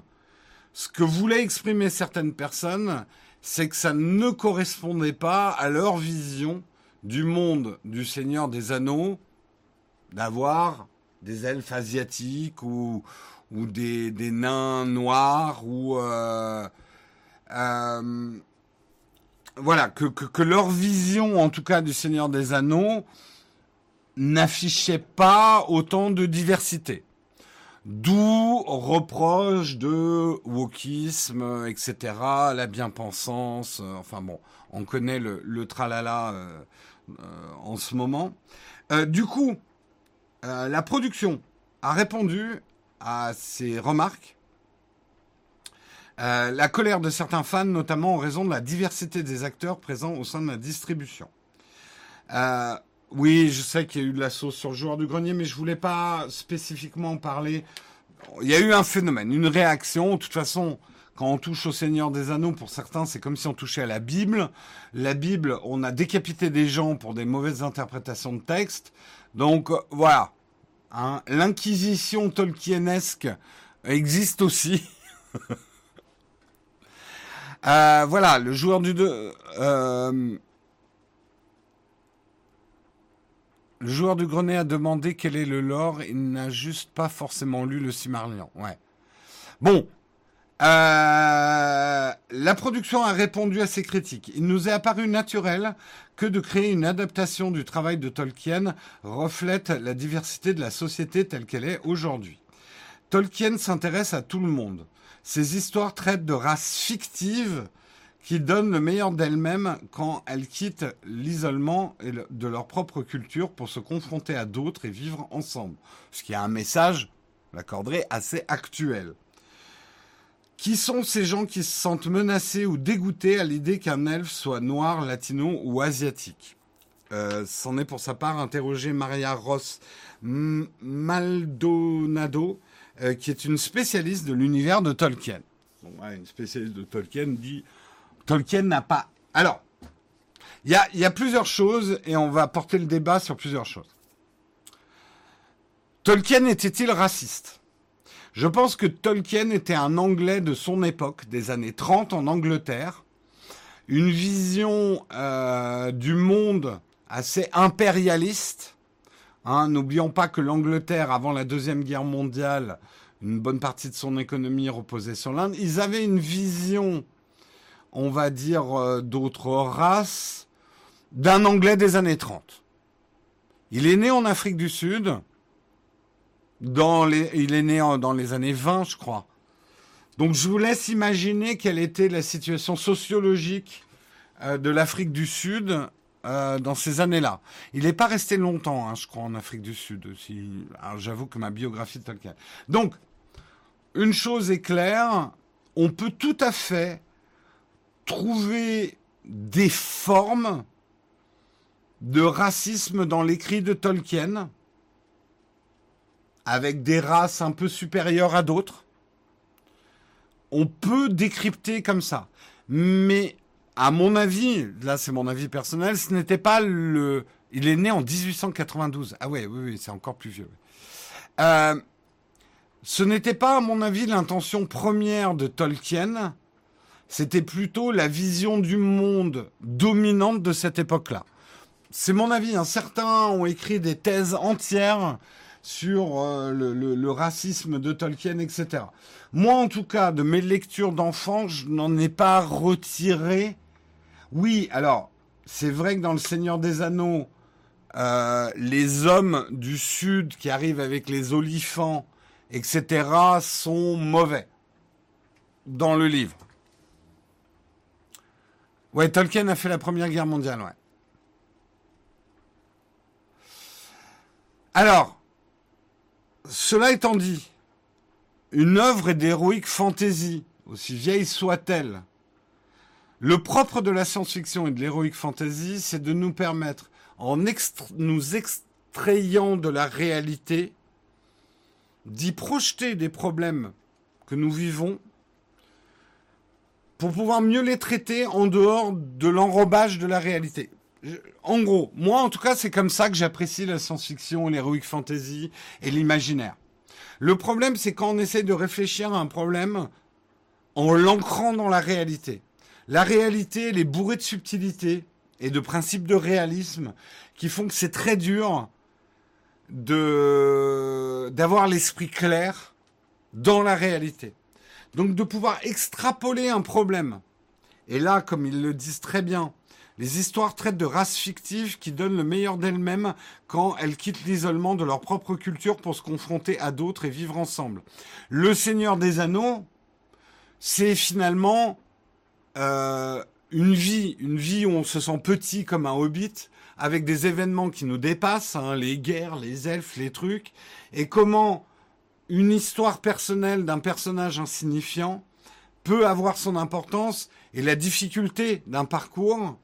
Euh, il y a des choses sur l'amitié. Enfin bref, il y a plein de choses qu'on extrapole de la réalité. Si on avait raconté que euh, euh, Frodon, donc en français, était un, un gamin qui habitait dans la banlieue de Lyon, et ça serait un autre type de récit. Vous voyez ce que je veux dire?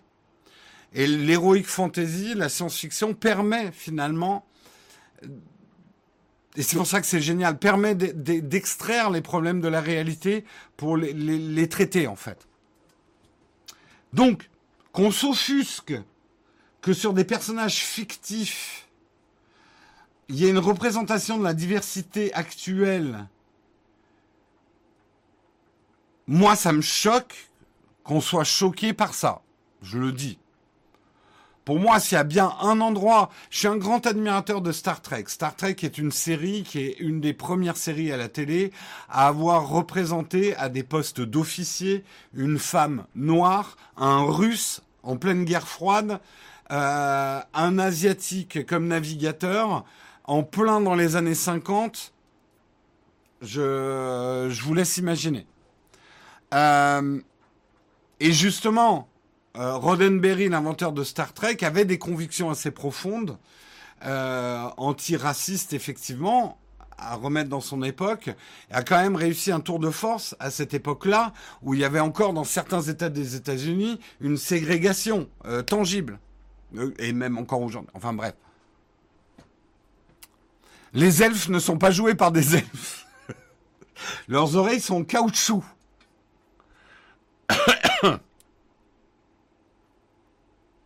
Alors, maintenant je vais extrapoler le débat. Vous allez voir. J'imagine que la plupart d'entre vous sont d'accord avec moi. Parce que là, c'est facile d'être d'accord avec moi. Ça va, quoi. C'est des elfes, on a le droit d'en faire ce qu'on veut, quoi. Euh, euh, enfin, il n'y a pas une, euh, une erreur historique à faire un elfe noir. Alors peut-être qu'effectivement certains, c'est ce qu'ils disent, c'est une interprétation du lore euh, et que normalement les elfes doivent être blonds et blancs. Il y a eu le même débat hein, sur les nains, hein, la représentation des nains il n'y a pas longtemps avec euh, Blanche-Neige. Euh, moi, je trouve ça très bien qu'on ait ces débats. Ça montre pour moi un progrès social. Mais ça, c'est encore une chose. Maintenant, je vais extrapoler le truc. Je vais aller plus loin. Et là, je pense que beaucoup vont pas me suivre. On a vu récemment beaucoup de séries historiques. Alors, c'est pas des séries historiques, c'est des séries qui s'inspirent de l'histoire pour placer des événements romancés à des périodes historiques. On a vu ça beaucoup, notamment des séries anglaises, Bridgerton, d'autres, j'ai pas, pas en tête, en mettant, qui mettaient des représentations de la diversité, des personnes noires, des personnes asiatique dans des époques où historiquement, où par exemple je prends une, assez vieille série Merlin, Merlin, la première fois que je l'ai vu, j'ai fait, bah, la princesse, elle est noire dans Merlin. J'ai tilté. J'ai tilté en me disant, oui, il y avait euh, des... Euh, la diversité existait au Moyen Âge, mais à l'époque, quand même, la plupart des gens qui avaient la peau noire euh, étaient plutôt voilà dans les pays mauresques et donc ça m'a paru bizarre. Donc là et, et c'est très anglais. Pourquoi? Parce qu'en Angleterre, il y a des lois sur la représentation de la diversité dans l'audiovisuel qui sont très très très fortes par rapport en France. C'est-à-dire que le producteur d'une série risque plus s'il ne met pas des personnages représentant la diversité dans sa série, qu'elle soit dans un environnement historique ou pas, que s'il ne le fait pas. Euh, donc, je peux comprendre parce que ça a été ma première réaction de dire mais attends, c'est une réécriture de l'histoire. Il n'y avait pas. Mais c'est après, j'ai pris du recul. Une réécriture de l'histoire. Mais Merlin, c'est pas l'histoire. Bridgerton, c'est pas l'histoire. Même Versailles, la série française, n'est pas l'histoire. Les historiens sont là pour faire l'histoire. Les séries télé, les films, sont là aussi pour, un, nous divertir, de temps en temps nous faire réfléchir, rarement nous informer. Et que finalement, est-ce que c'est pas con de représenter la diversité même dans des séries historiques? Parce que je, vais essayer de. il faut que je choisisse mes mots parce que je sais que certains d'entre vous vont me sauter dessus avec leur babine retroussée là.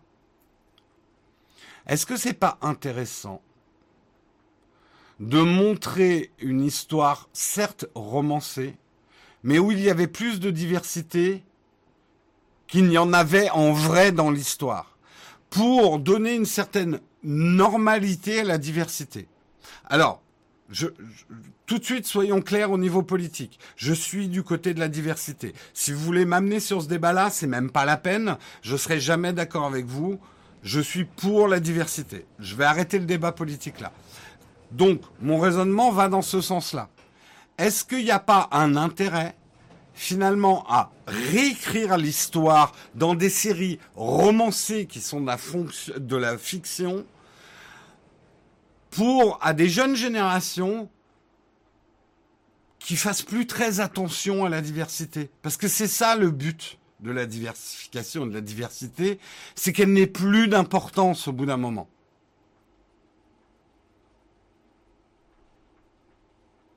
Je sais, hein, j'ai vu les réactions sur James Bond de femmes noires. J'ai vu tout ça.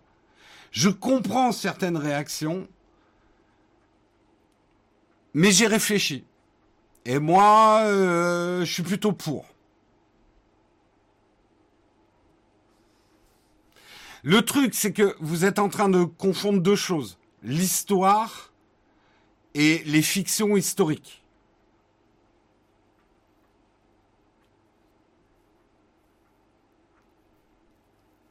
Justement, de montrer la diversité, même dans des choses qui sont dans des décors anciens, fera que des gens plus jeunes que vous, se diront bah ouais c'est normal euh, de, de la diversité c'est pas un truc étrange quoi.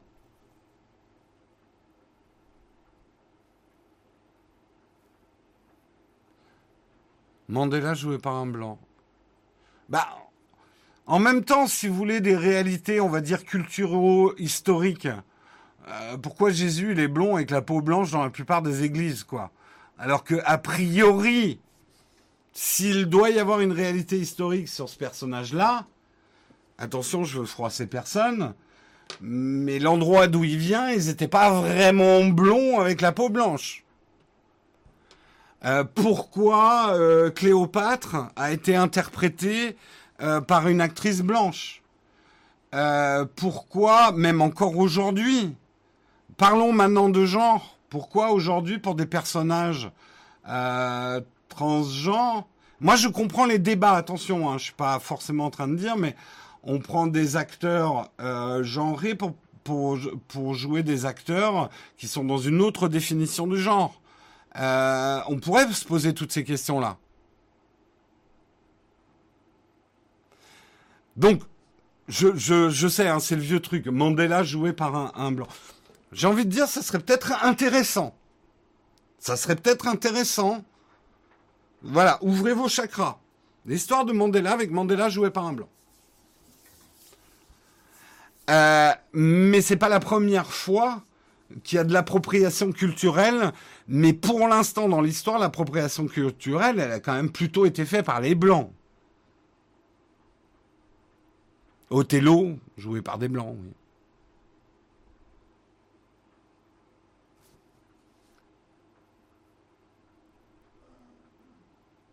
Non, alors euh, Grumly, je peux pas être d'accord avec toi parce que bien sûr que les Égyptiens étaient euh, gouvernés par une descendance grecque, euh, mais je peux te dire que les Grecs de l'époque, ils étaient pas blancs. Hein. Et en fait, quelle importance Enfin, c'est ça surtout, c'est ça le message qu'on devrait donner pour le futur. Quelle importance. Le problème, c'est que en s'ancrant dans voilà ce qu'était le passé, donc il faut absolument qu'on le représente comme ça. Quel est le message qu'on envoie dans le futur en fait?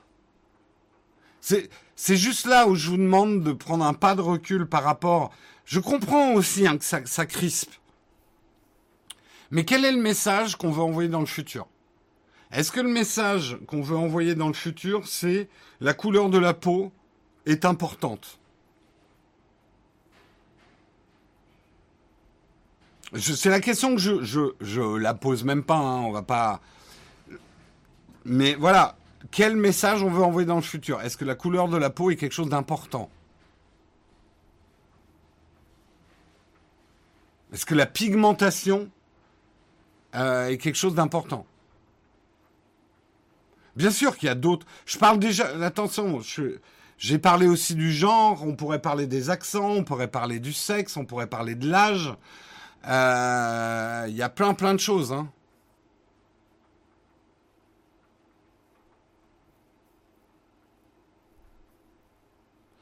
Et de dire on n'a pas le droit de déformer l'histoire dans une fiction, ça tient pas debout.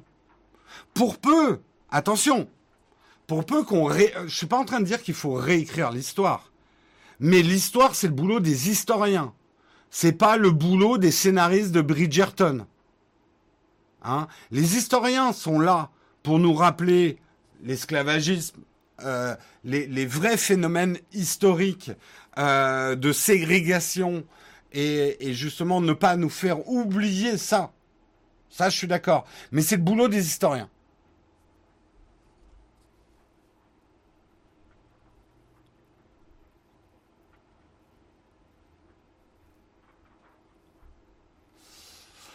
Bon, je sais que là j'ai abordé un sujet très très délicat. Attention à être modéré dans vos propos. On va dire qu'on n'accepte pas toutes les opinions hein, dans cette chatroom. Il y a des opinions qui ne sont pas des opinions, mais des délits, ne l'oublions pas. Euh, en tout cas en France. Donc vous n'êtes pas libre de dire ce que vous voulez. Je vous demande juste d'être modéré, d'accepter. Et ça s'adresse aux deux côtés. Euh, d'accepter que des gens ne pensent pas comme vous. Voilà.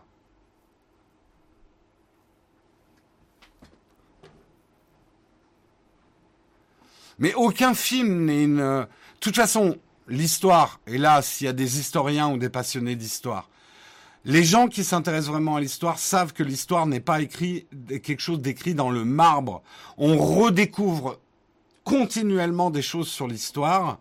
De dire que les gens étaient comme ça, comme ça, comme ça, comme ça dans l'histoire, c'est déjà un non-sens historique scientifiquement.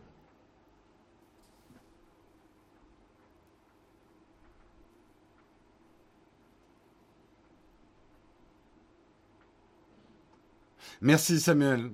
On, va attaquer le camp de fac, mais j'ai crevé un abcès, ça serait indigne de ma part que de de pas le laisser euh, crever.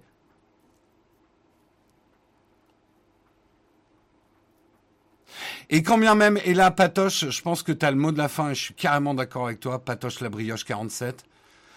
Finalement, d'avoir provoqué ce débat, et que nous ayons ce débat, quelles que soient vos opinions, même si vous êtes très en colère contre mon opinion, c'est pas grave. On a, pour 99,9% d'entre nous, exploré des choses. Voilà, travailler sur ça.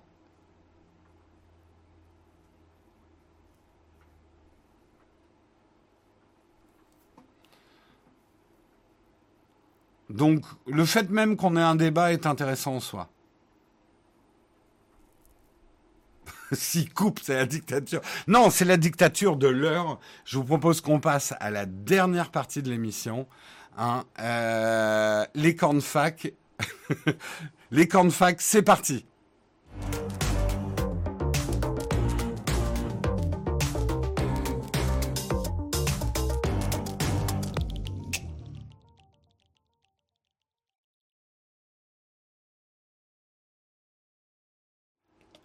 C'est parti pour les cornes. Vous avez le droit de continuer à parler hein, du débat si vous voulez. Je vous demande juste de ne pas vous traiter de choses.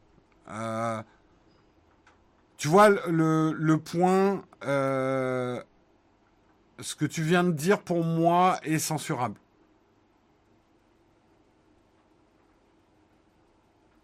Parce que ce que tu dis n'est pas atrocement grave, mais tu, tu ne fais que tisonner en employant ce mot, en fait.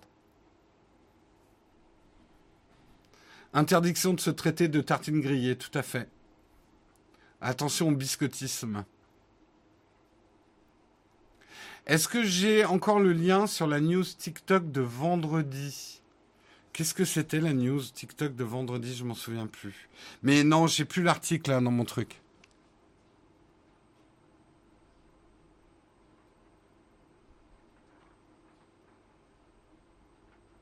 Finalement le débat pas au chocolat et chocolatine, c'est pas non non non, il y a des débats qu'il faut. Enfin, je veux dire biscotte pain grillé pour moi c'est terrible. Est-ce que j'ai testé les accessoires Peak Design mobile? Oui, Sneak 94. J'en parle dans la vidéo 5 accessoires plus malins qu'Apple. Une de nos dernières vidéos sur la chaîne principale. Je t'invite à aller la voir.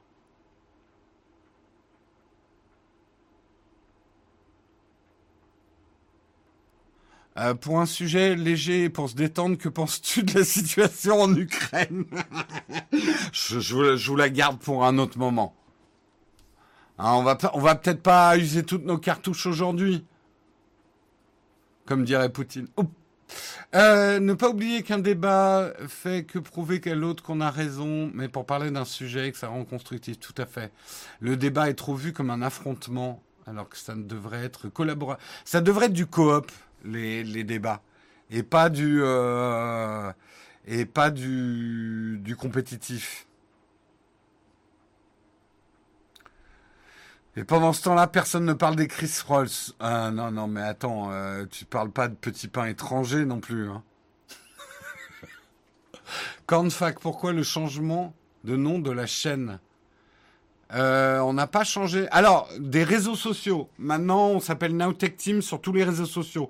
C'était uniquement pour harmoniser parce qu'on avait des noms différents. Donc sur Twitch, sur euh, Twitter, sur Facebook, euh, sur Instagram, on s'appelle Nowtech Team. Sur la chaîne principale, on s'appelle toujours Nowtech. Et la chaîne secondaire s'appelle le Mug Nowtech.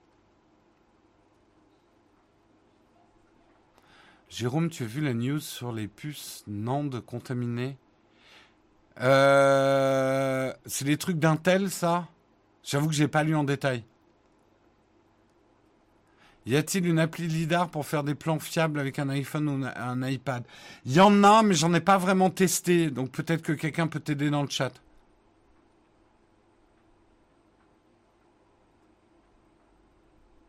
Problème du débat, c'est qu'il mélange des persos lambda comme les elfes, qui peuvent être adaptés à notre époque, à des persos identifiés comme Cléopâtre ou Mandela. Non, je crois pas justement. Enfin, je, fais la proposition suivante. Qu'est-ce qu'une œuvre historique? Y a-t-il un cinéma historique? Pour moi, c'est de la fiction. Donc dans la fiction, tu peux, je dis pas qu'il faut systématiquement, mais pourquoi pas avoir euh, des personnages historiques interprétés par par euh, justement pour peut-être dire quelque chose de différent.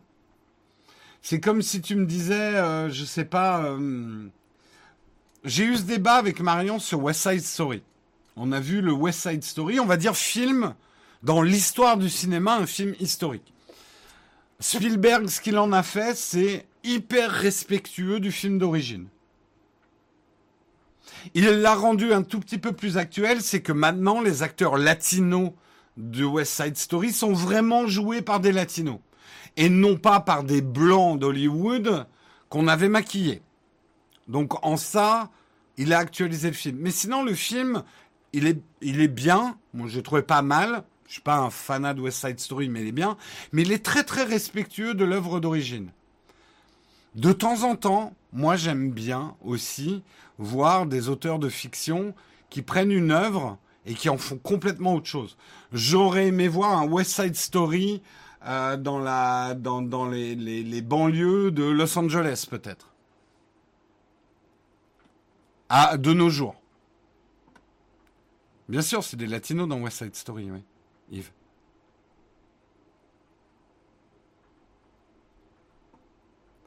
Euh, c'est latino contre italien hein, dans West Side Story à New York.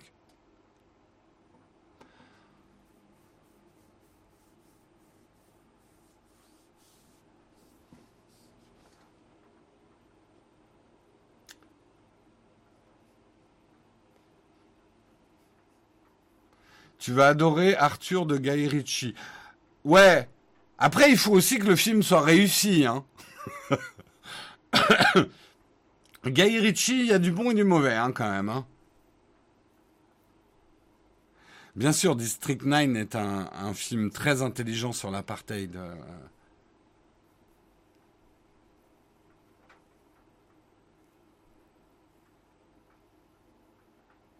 Qu'est-ce que j'ai dit? Attends, on dit transgenre, étant donné que ça n'a rien à voir avec une orientation sexuelle. Oui, pardon, oui, si j'ai dit transsexuel, oui, je voulais dire transgenre, pardon.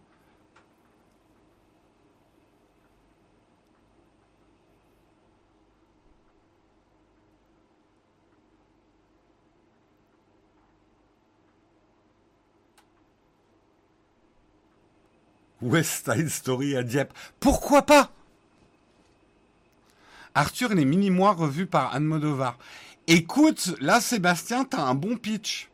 T'as un bon pitch. J'adore le, en, règle générale. J'ai bien aimé les films d'Anne Modovar, donc ça pourrait être intéressant. En fait, après, juste quand même, pour pas euh, vous trop vous martyriser, je comprends aussi que des fans d'un personnage aient beaucoup de mal. On va prendre le cas de James Bond, que des fans du personnage aient beaucoup de mal à avoir une euh, une réinterprétation, une nouvelle vision de leur personnage. Euh, ça, ça peut être difficile. Vous savez, on va revenir parce que je, trouve que parfois chez les fans, il y a des attitudes qui ressemblent à des attitudes qu'on a déjà connues dans l'histoire avec les religions. Attention, mon analogie est prendre avec des grosses, grosses pincettes, mais quand on a commencé à réinterpréter la Bible, certains ont dit ouais, mais c'est peut-être pas ça qu'il voulait dire exactement. Euh, est-ce que, par exemple, Jésus prenait vraiment un message euh, avec de la richesse et tout? Est-ce que... Ou est-ce que c'est... Enfin, dès que des groupes ont commencé à dire, bon, on n'est peut-être pas complètement d'accord avec votre vision du même personnage, ça a été chaud, hein?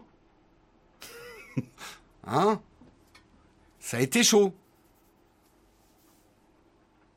Je parle pas forcément aux protestants cathos, mais les cathares, euh, tous ces trucs-là, quoi.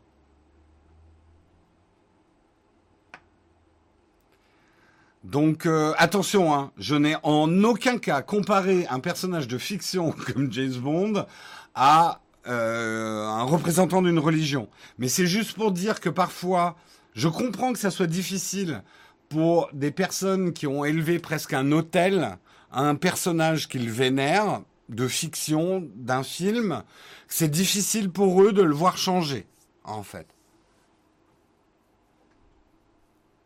Oui, en plus, euh, c'est vrai, moi je l'ai vu, là, le dernier Bond, euh, c'est qu'une reprise de matricule, hein, quelque part. Bon, allez, les 9h40, mais moi, désolé, hein, je sais que certains vont me dire, mais Jérôme, tu devrais pas avoir ce type de débat dans le mug, ça n'a pas sa place, limite-toi à parler de smartphone et de prise USB-C, tu n'as ni les connaissances ni la culture pour pouvoir en parler. J'ai envie de vous dire, on a le droit de parler de sujets, même si on n'a pas la culture et la connaissance, ou si on n'est pas un expert. Je ne vois pas en quoi ça m'interdit d'en parler. Moi, j'aime bien en parler. Si ça vous plaît pas, je ne sais pas quoi vous dire. Voilà.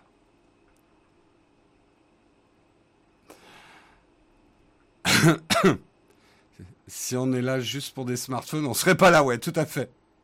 Allez, euh, on va devoir se quitter. Euh, désolé hein, pour ceux qui ont été un peu brusqués peut-être par les débats de ce matin. Euh, bah, de temps en temps. Voilà, de temps en temps. Je dis pas qu'on fera ça tout le temps, mais ça fait du bien aussi, moi je trouve. En tout cas, à moi, ça fait du bien. Voilà. Je vous fais des gros bisous, bien sûr. On va raider quelqu'un. Hop. Nous allons raider, nous allons raider. Euh, nous allons. Demon, euh, Demon Souls, Coffee. Allez, Coffee, ça fait longtemps qu'on l'a pas raidé. Un petit peu de jeux vidéo ce matin. On va raider Coffee. Euh, je vous fais des gros bisous. Et on, moi, je vous retrouve mercredi. Demain, vous retrouverez Marion. Mais moi, je serai là mercredi et Marion sera là demain. Voilà. Je vous fais des gros bisous et on lance le raid pendant le générique de fin. Ciao tout le monde